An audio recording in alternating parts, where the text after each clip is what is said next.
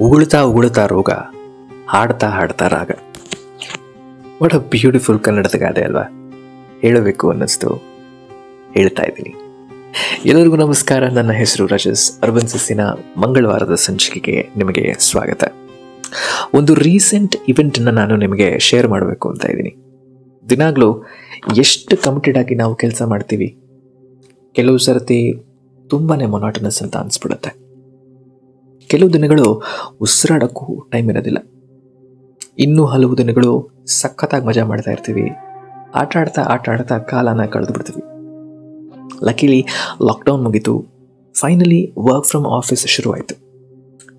ಹೊಸ ಹೊಸ ಜನ, ಹೊಸ ಹೊಸ ಫೀಲಿಂಗ್ಸ್ ಹೊಸ ಹೊಸ ಎಮೋಷನ್ಸ್ ಆ್ಯಂಡ್ ಹೊಸ ಹೊಸ ಎಕ್ಸ್ಪೀರಿಯನ್ಸ್ ವೆಲ್ ಈ ಹೊಸ ಹೊಸ ಕನೆಕ್ಷನ್ಸನ್ನು ಹುಟ್ಟು ಹಾಕಬೇಕು ಅಂತಂದರೆ ಈ ಹೊಸ ಹೊಸ ಮೂಮೆಂಟ್ಸನ್ನು ಕ್ರಿಯೇಟ್ ಮಾಡಬೇಕು.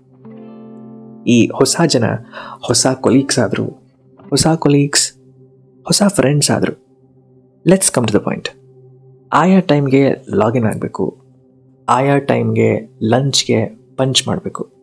ಮತ್ತೆ ಲಾಗಿನ್ ಮತ್ತೆ ಲಂಚ್ ಮತ್ತೆ ಲಾಗಿನ್ ಮತ್ತೆ ಲಂಚ್ ಆ್ಯಂಡ್ ಲಾಗೌಟ್ ಅದೇ ಎಷ್ಟು ಸರ್ತಿ ಲಂಚ್ ಅಂತ ಯೋಚಿಸ್ತಾ ಇದ್ರೆ don't worry it's just a term lunch is nothing but a break well ಈ ರುಟೀನ್ನ ಫಾಲೋ ಮಾಡೋದು ತುಂಬಾ ರೊಬಾಟಿಕ್ ಅಂತ ಅನಿಸ್ಬಿಡುತ್ತೆ.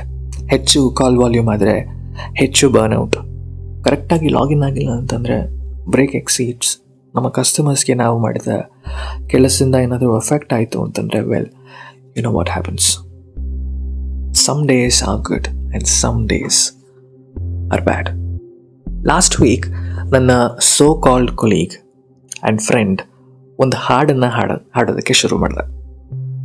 ಒಂದು, ಎರಡಾಯಿತು, ಎರಡು, ಮೂರಾಯಿತು.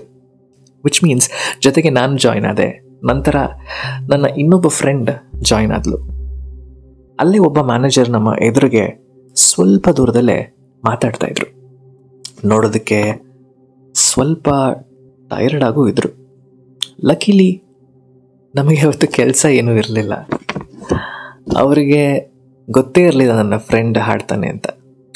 ಒಂದು ಸಾಂಗ್ನ ಡೆಡಿಕೇಟ್ ಮಾಡ್ತೀವಿ, ಬನ್ನಿ ಇಲ್ಲಿ ಅಂತ ಕರೆದ್ವಿ. ಅವರು ತುಂಬ ಗೌರವದಿಂದ ಗೌರವದಿಂದ ನಮ್ಮ ಹತ್ರ ಬಂದರು.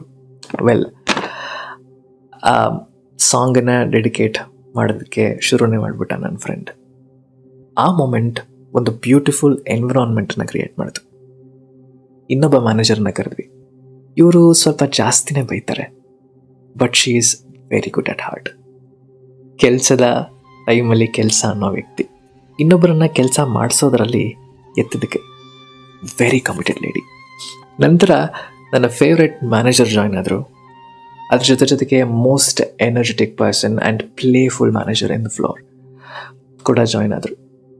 ಎಲ್ಲರೂ ಒಂದೊಂದು ಹಾಡನ್ನು ಹಾಡ್ತಾ ಆ ಮೂಮೆಂಟನ್ನು ಸಖತ್ತಾಗಿ ಎಂಜಾಯ್ ಮಾಡ್ತಾ ಇದ್ವಿ.